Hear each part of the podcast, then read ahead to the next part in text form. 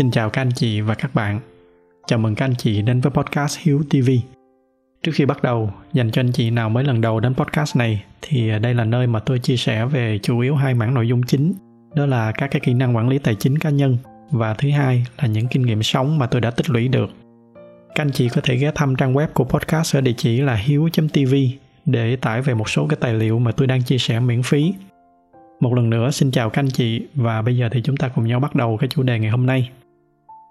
Hôm nay thì chúng ta sẽ cùng nhau trao đổi tiếp về cái chủ đề mua nhà hay là thuê nhà. Ở trong phần 2 này thì sẽ có nhiều đoạn tôi nhắc đến phần 1. Do đó anh chị nào chưa xem phần 1 thì nên quay lại xem trước phần đó rồi hẳn xem tiếp phần này. Tôi sẽ để cái link ở bên dưới trong cái phần mô tả để cho các anh chị tiện xem lại. Ở trong phần 1 thì chúng ta đã cùng nhau trao đổi về cái câu chuyện này dựa hoàn toàn trên những cái con số và các cái khía cạnh đầu tư. Tuy nhiên, bên cạnh cái yếu tố về tài chính thì à, cái việc lựa chọn giữa mua nhà và thuê nhà nó còn phụ thuộc rất là nhiều vào những cái yếu tố khác như là cuộc sống, như là cảm xúc và cả điều kiện kinh tế của mỗi người. Do đó, ở trong cái tập này tôi sẽ chia sẻ với các anh chị những cái yếu tố đó để giúp cho các anh chị có một cái nhìn bao quát hơn trước khi ra quyết định. Trước khi bắt đầu thì à, tôi xin có một cái lưu ý nhỏ, đó là những gì mà tôi chuẩn bị trong bài nói chuyện ngày hôm nay tôi sẽ cố gắng giữ ở cái mức trung lập nhất có thể. Tuy nhiên, bởi vì đây là một cái chủ đề rất là dễ dẫn đến tranh luận, mà cái nhu cầu của tôi khi mà chuẩn bị loạt bài này là để chia sẻ những gì mà tôi đã đúc kết được với các anh chị. Nếu mà các anh chị thấy nó hữu ích thì hãy lắng nghe, còn nếu mà các anh chị thấy nó không đúng thì cứ bỏ ngoài tai. Tôi sẽ không có nhiều thời gian để mà tranh luận với những cái góc nhìn khác, mà kể cả có thời gian thì tôi cũng không có nhu cầu để tranh luận qua lại do đó nên xin mạng phép là tôi sẽ không tiếp nhận những cái comment tranh luận. Đó là một cái lưu ý nhỏ. Và bây giờ thì chúng ta cùng nhau bắt đầu. Đầu tiên, chúng ta cùng nhau phân tích một cái suy nghĩ rất là phổ biến mỗi khi mà nhắc đến cái câu chuyện thuê nhà hay là mua nhà. Đó là người ta thường nói thuê nhà là chúng ta đang ném tiền qua cửa sổ. Còn mua nhà thì dù sao là chúng ta cũng đang trả tiền cho cái tài sản của mình. Ở cái vế thứ nhất về cái việc thuê nhà thì đúng là hàng tháng chúng ta trả tiền thuê nhà, thì coi như đó là một cái khoản chi phí mà nó một đi không trở lại. Nghĩa là đây đúng là một cái khoản tiền ném qua cửa sổ. Tuy nhiên, khi chúng ta mua nhà, không có nghĩa là chúng ta không ném tiền qua cửa sổ. Khi mà các anh chị sở hữu một căn nhà, thì nó cũng sẽ có rất là nhiều những cái khoản chi phí một đi không trở lại. Đầu tiên có thể kể đến là cái tiền lãi suất ngân hàng, rồi sau đó là cái tiền bảo trì, bảo dưỡng, những cái phí dịch vụ đây tất cả đều là những cái chi phí một đi không trở lại. Ở trong tập trước thì tôi đã phân tích rất là chi tiết những cái khoản chi phí này. Anh chị nào mà muốn tính một cái con số cụ thể thì có thể xem lại cái tập đó để mà hiểu cái cách tính. Ở trong tập này thì tôi sẽ chia sẻ thêm với các anh chị một cái công thức chung mà người ta hay dùng để tính nhanh những cái khoản chi phí này. Đó là cái công thức 5% cụ thể thì để tính nhanh những cái chi phí mà chúng ta sẽ ném qua cửa sổ khi mà sở hữu một cái ngôi nhà thì các anh chị cứ lấy cái con số 5% nhân với tổng giá trị của căn nhà. Ví dụ cái căn nhà trị giá là 5 tỷ thì các anh chị lấy cái con số này nhân với 5% thì chúng ta sẽ có tổng cái chi phí ném qua cửa sổ nó sẽ là 250 triệu một năm. Chia ra thì nó vào khoảng 21 triệu mỗi tháng. Và các anh chị lưu ý là cái khoảng 21 triệu này nó không có bao gồm cái chi phí nợ gốc. Nó chỉ bao gồm những cái chi phí thuần chất là ném qua cửa sổ, một đi không trở lại như là tiền lãi suất ngân hàng, tiền phí bảo trì, bảo dưỡng, sửa chữa ngôi nhà, cái phí dịch vụ và cả cái chi phí cơ hội mà chút nữa tôi sẽ giải thích chi tiết sau. Từ đó thì à, chúng ta thấy là cái câu nói là chỉ có thuê nhà mới ném tiền qua cửa sổ, còn mua nhà thì là mình đang trả cho căn nhà của mình. Nó không có hoàn toàn chính xác. Tiếp theo, từ cái con số 21 triệu mà chúng ta vừa tính ra thì nó dẫn tôi đến một cái ý kế tiếp. Đó là khi mà đem so sánh cái điều kiện sống thì các anh chị phải lấy cái con số 21 triệu này để mà đi so sánh với cái trường hợp đi thuê. Và trong thực tế ở thời điểm hiện tại, khi mà các anh chị cầm 21 triệu để đi thuê thì đa phần trường hợp là các anh chị sẽ thuê được căn nhà tốt hơn cái căn nhà trị giá 5 tỷ. Khi mà tôi chuẩn bị vô tập này thì tôi có tham khảo ở trên internet và một vài người xung quanh đang làm trong cái ngành bất động sản ở Việt Nam. Thì cái kết quả thực tế đó là khi mà cầm 21 triệu đi thuê, đa phần trường hợp là các anh chị sẽ thuê được căn nhà giá trị cao hơn 5 tỷ. nghĩa là với cùng một cái lượng tiền ném qua cửa sổ như nhau, nếu mà các anh chị đi thuê thì các anh chị sẽ được sống ở trong một cái ngôi nhà chất lượng hơn hoặc có thể nói ngược lại là với cùng một cái chi phí như nhau, khi mà đi mua nhà thì các anh chị sẽ phải sống trong một cái ngôi nhà chất lượng thấp hơn là khi đi thuê nhà mà tính ra xét cho cùng thì tất cả những gì chúng ta làm, bất kể là thuê nhà hay là mua nhà hay là đầu tư, thì cuối cùng là cũng để cho chúng ta có được một cái cuộc sống chất lượng hơn. Do đó nên đây là một cái yếu tố mà các anh chị cũng nên cân nhắc. Cái sai lầm thứ ba mà mọi người thường hay mắc phải, đó là chúng ta thường có cái suy nghĩ, ví dụ như là mua một ngôi nhà cách đây 2 năm, giá 3 tỷ. Bây giờ sau 2 năm thì nó lên được giá là 5 tỷ lúc đó các anh chị nghĩ là à trong 2 năm chúng ta đã lời được 2 tỷ. Nhưng mà thật ra thì cái con số lời này nó không có ý nghĩa. Nếu mà xét ở cái góc độ là các anh chị luôn cần phải có một cái ngôi nhà để ở. Khi mà nhìn ở cái góc độ đó thì cái căn nhà của các anh chị tăng thì những căn nhà khác cũng tăng. Do đó về cơ bản, giả dụ bây giờ các anh chị bán cái căn nhà 5 tỷ đó đi, thì để mua lại một cái căn nhà tương tự, các anh chị cũng sẽ cần phải bỏ ra 5 tỷ cho nên trừ khi là các anh chị bán nhà rồi chuyển lên cây sống hoặc là các anh chị chuyển sang một cái căn nhà khác nhỏ hơn ở vị trí xa hơn chất lượng kém hơn còn mà để mà tiếp tục đảm bảo cái chất lượng cuộc sống như cũ thì các anh chị cũng phải mua lại cái căn nhà tương tự với cái giá 5 tỷ. Đây là cái khía cạnh mà ít có người để ý tới. Mọi người thường hay chỉ nhìn vào cái giá nhà tăng thì ham, nhưng mà lại quên là cái giá mình tăng thì giá xung quanh nó cũng tăng. Còn với những cái kênh đầu tư khác, giả sử như với chứng khoán chẳng hạn, thì các anh chị có thể đầu tư vào một cái công ty. Và sau này cái công ty nó đi lên, thì các anh chị có thể exit ra khỏi cái công ty đó và chốt lời. Và sau đó thì các anh chị có thể lấy cái khoản lời đó để đi đầu tư vào những cái công ty có giá trị thấp hơn. Nhưng mà trong suốt cái giai đoạn đó thì các anh chị vẫn tiếp tục sống ở trong những cái ngôi nhà thuê với cái chất lượng cuộc sống gần như là không thay đổi. Cái chi phí thứ tư, đó là một cái khoản chi phí rất là lớn mà mọi người thường hay quên tính. Đó là chi phí cơ hội đây là một cái khoản phí vô hình, nên nhiều người dễ bị bỏ qua bây giờ chúng ta lấy lại cái ví dụ hôm trước giả sử các anh chị đang có một tỷ, các anh chị vay mua cái ngôi nhà giá là 5 tỷ, thì nếu mà đi thuê, cái 1 tỷ này nó vẫn còn đó, và khi mà cơ hội đầu tư tới thì các anh chị cũng sẵn sàng vốn để đầu tư. Lấy một cái ví dụ đơn giản như vậy. Bây giờ giả sử các anh chị cầm 1 tỷ đó để đi gửi ngân hàng với lãi suất là 5% một năm thì mỗi năm các anh chị sẽ có 50 triệu còn bây giờ giả sử mà các anh chị vô tình, các anh chị được một cái ngân hàng nào đó lựa chọn để trở thành một cái khách hàng đặc biệt với cái mức lãi suất là 20 đến 30% chẳng hạn. Coi như đây là một cái cơ hội đặc biệt dành cho các anh chị, thì mỗi năm cái khoản vốn 1 tỷ này nó sẽ mang lại cho các anh chị 200 tới 300 triệu. Và cái con số này nếu mà nó thăng compound trong 30 năm thì nó sẽ ra một cái con số rất là lớn. Tất nhiên là ở trong thực tế không có cái ngân hàng nào cho các anh chị cái mức lãi suất như vậy. Ở đây tôi chỉ nói một cái ví dụ thầm sưng để các anh chị dễ hình dung. Nhưng sẽ có những cái trường hợp mà các anh chị bắt gặp những cái cơ hội hợp tác kinh doanh, cơ hội đầu tư vào một cái cổ phiếu nào đó mà nó đang giao dịch thấp hơn giá trị thực. Hoặc là thậm chí là các anh chị bắt gặp một cái bất động sản khác mà người ta đang cần bán gấp với giá rẻ chẳng hạn. Nói chung là những cái trường hợp mà các anh chị nhìn thấy rõ ràng là sẽ có tiềm năng đầu tư vào thì sẽ thắng nhưng mà bởi vì cái lúc này toàn bộ tiền của các anh chị nó đã nằm ở trong ngôi nhà rồi cho nên các anh chị sẽ không còn vốn để mà tham gia vào những cái cơ hội đó nữa dẫn tới cái kết quả là hàng năm các anh chị cũng sẽ không có nhận được cái khoản tiền từ 200 đến 300 triệu kia. Đây chính là cái chi phí cơ hội, một cái loại chi phí thoạt nghe có vẻ như là vô hình. Nhưng mà cũng chính vì vậy mà có rất là nhiều người bỏ qua cái khoản chi phí này trong những cái tính toán của mình. Tuy nhiên, chỉ cần các anh chị ngồi xuống các anh chị tính thì nó sẽ ra các cái con số chi phí rất là rõ ràng. Trong trường hợp của cá nhân tôi, bởi vì tính chất công việc nên tôi có nhiều cơ hội để được gặp và tiếp xúc với những cái công ty ở trong cái lĩnh vực mà tôi đang làm việc.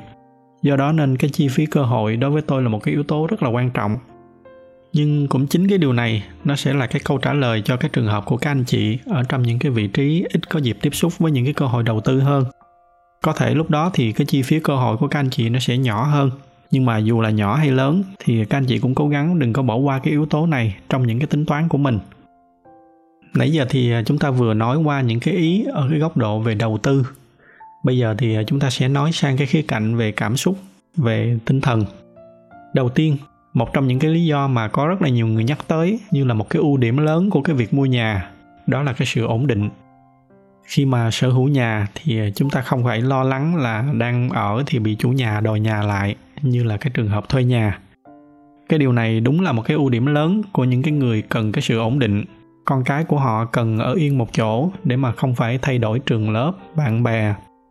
Nhưng cũng chính nó là là cái nhược điểm, bởi vì khi mà sở hữu nhà thì các anh chị sẽ rất là khó để chuyển sang một cái nơi khác. Tất nhiên là các anh chị hoàn toàn có thể bán nhà và chuyển sang một cái ngôi nhà khác nhưng mà như ở trong bài trước tôi đã phân tích, mỗi khi mà chuyển nhà thì một loạt những cái chi phí rất lớn nó sẽ phát sinh. Ở đây chúng ta không nói tới những cái trường hợp là đổi nhà liên tục. Nhưng mà chỉ cần chúng ta đổi với cái tần suất là khoảng 10 năm một lần thì cái chi phí nó cũng đã đội lên rất là nhiều rồi. Trong khi ở cái trường hợp thuê nhà thì bất kỳ khi nào mà không vừa ý với cái khu vực đang sống, ví dụ như là con cái lớn lên cần ở trong một cái môi trường khác phù hợp hơn hoặc ví dụ như là ở phú mỹ hưng bị cái mùi hôi từ cái bãi rác gần đó, thì các anh chị chỉ cần báo với chủ nhà để kết thúc hợp đồng thuê là xong. Cùng lắm thì đóng thêm một vài cái chi phí phạt là sau đó các anh chị có thể dọn sang ngôi nhà mới. Đây chính là cái tự do, cái xa xỉ mà những người mua nhà sẽ không có được. Cá nhân tôi là một cái người chọn cái lối sống trải nghiệm, thì đây là một cái ưu điểm rất là lớn. Tôi thích được trải nghiệm nhiều nơi. Năm nay tôi ở chỗ này, năm sau ở chỗ khác, hoặc thậm chí là ở nước khác từ đó tôi có thể trải nghiệm được phong cảnh khác, môi trường khác, văn hóa khác. Thì với tôi, đó là một cái ưu điểm rất là lớn của cái việc thuê nhà. Tiếp theo, một cái lý do nữa mà cũng nhiều người thường nhắc tới mỗi khi mà nói về cái ưu điểm của thuê nhà. Đó là khi mà tôi sở hữu ngôi nhà, nó là của tôi, nên tôi muốn sửa chữa hay là muốn trang trí như thế nào thì tùy ý tôi. Còn khi mà thuê nhà thì đóng cây đinh lên tường thôi, cũng phải xin phép chủ nhà muốn sửa một cái vách tường hay là lót một cái sàn gỗ thì nó lại càng gần như là không được. Thì cái điều này đúng. Đây chính là một trong những cái ưu điểm rất là lớn của cái việc sở hữu ngôi nhà. Tuy nhiên, ở bên cạnh đó thì à, cũng chính cái điểm này lại cũng là một cái ưu điểm của cái việc thuê nhà. Đồng ý là khi mà đi thuê thì à, chúng ta không có được sửa chữa theo ý mình. Nhưng mà bên cạnh đó, mỗi khi mà có trục trặc gì với ngôi nhà thì chúng ta cũng không phải bận tâm gì tới cái việc sửa chữa. Ví dụ khi mà máy lạnh hư thì chúng ta chỉ việc gọi chủ nhà để mà chủ nhà sửa. Nhà dột cũng gọi chủ nhà. Tường nứt thì chúng ta cũng không phải quan tâm. Nếu mà nứt nhiều quá thì gọi chủ nhà sửa. Còn nứt tới mức sắp sập thì chúng ta cứ thanh lý hợp đồng rồi sách vali dọn qua nhà khác. Chúng ta hoàn toàn không phải nhức đầu với những cái vấn đề liên quan tới ngôi nhà. Từ đó chúng ta có thể để tâm trí vào công việc và đầu tư vào cái việc kiếm tiền. Tiếp theo cũng là một cái yếu tố khá là quan trọng đối với tôi đó là thuê nhà, nó giúp cho tôi hạn chế được cái việc tha thêm đồ về nhà. Trước khi mà nói cái ý này thì tôi xin nói rõ, đó là tôi nói cái góc độ này dựa trên góc độ của một người là tôi thích cái cuộc sống tối giản. Về những cái ưu điểm của cuộc sống tối giản thì tôi đã phân tích rất là chi tiết ở trong các loạt bài về cuộc sống tối giản. Tôi sẽ để cái link ở bên dưới cho anh chị nào chưa xem thì có thể xem lại để tham khảo. Nhưng tôi cũng hiểu là không phải ai cũng thích cái cuộc sống tối giản nếu mà các anh chị thích cái cuộc sống tiêu dùng, thích mua sắm và có thật là nhiều đồ đạc ở trong nhà thì à, có thể bỏ qua cái ý này. Còn với những cái anh chị mà đang muốn hướng tới cuộc sống tối giản thì đây sẽ là một cái ưu điểm khi mà thuê nhà. Bởi vì lúc đó các anh chị sẽ luôn có ý thức được là mình sẽ còn phải chuyển nhà, nên nó sẽ làm cho các anh chị ít nhiều phải cân nhắc thêm mỗi khi mà rước thêm một cái món đồ nào đó về nhà.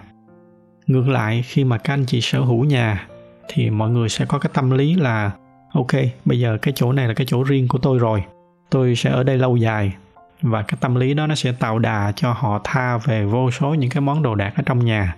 Tới một lúc nào đó giật mình nhìn lại thì các anh chị đã có hàng tỷ cái món đồ ở trong nhà rồi. Và cái việc này nó sẽ làm cho các anh chị sẽ không còn dám nghĩ tới cái viễn cảnh là chuyển nhà nữa. Từ đó thì cái việc chuyển đi một cái nơi khác nó gần như là nó nằm ngoài những cái tính toán của họ. Và chính những cái điều này nó góp phần vô cái ý lúc nãy tôi có nói đó là chính cái ngôi nhà, nó là giới hạn cái sự tự do của chúng ta. Thì ờ, đó là một số cái góc nhìn của tôi ở trong cái việc giữa thuê nhà và mua nhà. Cá nhân tôi là một người thích cái cuộc sống tự do do đó nên cái góc nhìn của tôi nó có thể nó sẽ hơi khác của các anh chị. Bây giờ thì ờ, để đảm bảo công bằng, tôi sẽ chia sẻ thêm với các anh chị một số cái ưu điểm của cái việc mua nhà. Đầu tiên, khi mua nhà đó là coi như là các anh chị đã quyết định đồng hành cuộc sống của mình với một cái món nợ lớn và lâu dài. Chính cái điều này nó sẽ là động lực để cho các anh chị cố gắng làm việc và tích lũy. Bởi vì từ nay luôn luôn có một cái cục nợ nó lơ lửng ở trên đầu như vậy, nên mỗi khi mà có bất kỳ cái cơ hội nào để làm thêm việc và kiếm thêm thu nhập, thì nó sẽ là cái động lực để thúc đẩy các anh chị để làm việc thêm, để mà cố gắng trả dứt điểm cái khoản nợ đó. Cái chuyện này thoạt nghe có vẻ nó không có quan trọng lắm bởi vì à, có thể là các anh chị sẽ nghĩ là khi mà thuê nhà thì tôi vẫn có thể tự tạo động lực cho mình để mà làm việc thêm. Nhưng mà ở trong thực tế là không phải là ai cũng có khả năng tự tạo áp lực cho mình để mà cố gắng. Đại đa số mọi người thì vẫn phải cần có cái áp lực từ bên ngoài thì mới cố gắng được. Và không có cái áp lực nào lý tưởng hơn là cái việc đội ở trên đầu một cái cục nợ khổng lồ. Cái lợi thứ hai, cũng gần gần với cái ý thứ nhất đó là khi mà ôm một cái cục nợ trên đầu như vậy, thì ngân hàng họ sẽ buộc các bạn phải trả nợ định kỳ hàng tháng. Trong cái số tiền này, ngoài cái khoản lãi suất ném qua cửa sổ, thì còn có một cái phần ở trong đó, chính là chúng ta trả nợ gốc. Và chính nó là một cách để mà các anh chị buộc phải tiết kiệm. Khi mà bị buộc phải trả nợ định kỳ như vậy, thì những cái người này họ sẽ không có cái sự lựa chọn nào khác. Ngoài cái việc là hàng tháng phải trích ra một cái khoản nợ để trả cho ngân hàng thì với những cái người mà không có cái thói quen tự tiết kiệm, không có biết cái cách quản lý tài chính cá nhân, làm tới đâu xài tới đó, thì đây sẽ là một cái ưu điểm rất là lớn khi mà các anh chị mua nhà. Cái ý cuối cùng đó là khi mà so sánh với những cái kênh đầu tư khác, ví dụ như là để mà đầu tư vào thị trường chứng khoán mà không có phải là đầu tư theo cái dạng đánh bạc, thì nó đòi hỏi chúng ta phải ít nhiều có những cái kiến thức nhất định. Tương tự như vậy, khi mà đầu tư vào cái lĩnh vực kinh doanh, làm ăn riêng chẳng hạn thì nó cũng sẽ đòi hỏi các anh chị phải có rất là nhiều cái kiến thức về quản lý, về chuyên môn và những cái kinh nghiệm điều hành. Nói chung là để mà tham gia được vào những cái kênh đầu tư khác mà không có phải kiểu nhắm mắt đánh bạc thì chúng ta phải cần có khá là nhiều kiến thức. Ở trong mảng địa ốc thì thật ra là cũng cần phải có kiến thức chứ không phải là không. Nhưng mà cái lượng kiến thức mà chúng ta cần nghiên cứu nó sẽ ít hơn là ở bên các cái kênh khác như là chứng khoán hay là đầu tư kinh doanh mà đại đa số mọi người thì vẫn phải lo cơm áo gạo tiền hàng ngày. Không phải là ai cũng có đủ chuyên môn và thời gian để nghiên cứu về những cái lĩnh vực chuyên sâu như vậy. Do đó, với những cái trường hợp này thì à, đầu tư vào một bất động sản cũng sẽ là một cái lựa chọn rất là tốt chứ không phải là không. Đặc biệt là khi mà các anh chị đầu tư vào dài hạn. Nó cũng giống như khi đầu tư ở trên thị trường chứng khoán thì à, tôi luôn khuyên mọi người là nên đầu tư dài hạn, đừng có chạy theo những cái làn sóng ngắn hạn bởi vì ở trong ngắn hạn thì không mấy ai biết được là thị trường lên hay xuống, nhưng mà ở trong dài hạn 10 năm 20 năm thì chắc chắn là thị trường sẽ đi lên. Và ở bên thị trường địa ốc cũng vậy, có thể ở trong cái giai đoạn ngắn thì nó lên, nó xuống không ai biết được. Nhưng mà về tổng quan trong lâu dài thì chắc chắn là thị trường sẽ đi lên, đặc biệt là ở những cái nước đang phát triển như ở Việt Nam. Do đó nên nếu mà các anh chị không có đủ kiến thức để mà đầu tư vào thị trường chứng khoán hay là để mà đầu tư làm ăn riêng thì à, còn lại cái kênh bất động sản cũng là một cái kênh rất là tốt. Đó là 10 cái ý mà tôi muốn chia sẻ với các anh chị trong cái tập ngày hôm nay. Xưa nay thì à, chúng ta lớn lên chúng ta được bao phủ bởi rất là nhiều những cái quan niệm xưa cũ của xã hội mình. Đó là mua nhà thì nó sẽ tốt hơn thuê nhà, là thuê nhà là ném tiền qua cửa sổ. Từ nhỏ chúng ta hay nghe cái câu nói là an cư thì mới lạc nghiệp nhưng mà đây là một cái quan niệm xưa cũ và theo tôi thì nó không còn chính xác ở trong cái xã hội hiện nay nữa. Có lạc nghiệp được hay không là do chính cái mindset của chúng ta, chứ không phải là do cái chỗ ở. Chúng ta có tính được cái bài toán lợi và hại cho từng cái lựa chọn hay không? Và quan trọng là chúng ta có biết tiết kiệm và đầu tư hay không, chứ nó không phải lệ thuộc vào cái ngôi nhà. Sở dĩ mà tôi dám nói một cái cách thẳng thắn như vậy là bởi vì chính tôi là một cái ví dụ cụ thể cho cái trường hợp ngược lại tôi lạc nghiệp xong rồi thì tôi mới an cư. Trong một cái khoảng thời gian dài, tôi chỉ tập trung vào tích lũy và đầu tư vào những cái kênh khác nhau. Cho tới mãi gần đây, sau khi mà đã đạt được tự do tài chính rồi, thì tôi mới quyết định mua nhà. Mà cái quyết định mua nhà của tôi là với những cái mục đích hoàn toàn khác, chứ không phải để an cư. Như tôi đã có lần nói, cái mục tiêu của tôi là tôi có thể bay đi đến những cái nước mà tôi yêu thích, mà không cần phải mang hành lý nữa. Lúc này thì cái ngôi nhà nó sẽ phục vụ cho cái nhu cầu cuộc sống của tôi và đó cũng chính là cái ý cuối cùng mà tôi muốn chia sẻ với các anh chị. Đó là cái việc lựa chọn giữa mua nhà và thuê nhà nó nên dựa trên cái nhu cầu cuộc sống và cái phong cách sống của chúng ta. Tôi làm cái loạt bài này không có nhằm cái mục đích là nói là cái lựa chọn nào tốt hơn lựa chọn nào. Cái mục đích chính của tôi là để cung cấp cho các anh chị một cái khung sườn thật là đầy đủ, để các anh chị có thể điền những cái biến số của riêng cái cuộc sống của mình vào, rồi từ đó các anh chị ra được những cái quyết định cho chính các anh chị tránh cái trường hợp là chạy theo số đông. Thì à, tôi hy vọng là những cái chia sẻ ngày hôm nay nó đã phần nào giúp cho các anh chị ra được những cái quyết định đó một cách dễ dàng và chính xác hơn. Tôi à, xin kết thúc cái tập ngày hôm nay tại đây. Nếu mà thấy những cái nội dung này là hữu ích thì nhờ các anh chị chia sẻ thêm cho bạn bè và người thân của mình. Ngoài ra thì à, như thường lệ, bởi vì cái nghệ thuật của youtube họ ưu tiên cho những video có nhiều like, nên nếu thích cái video này thì nhờ các anh chị bấm thêm vào cái nút like để giúp cho podcast của chúng ta có nhiều người biết hơn nữa xin cảm ơn sự theo dõi của các anh chị. Chúc các anh chị có một buổi tối cuối tuần vui vẻ bên người thân và gia đình.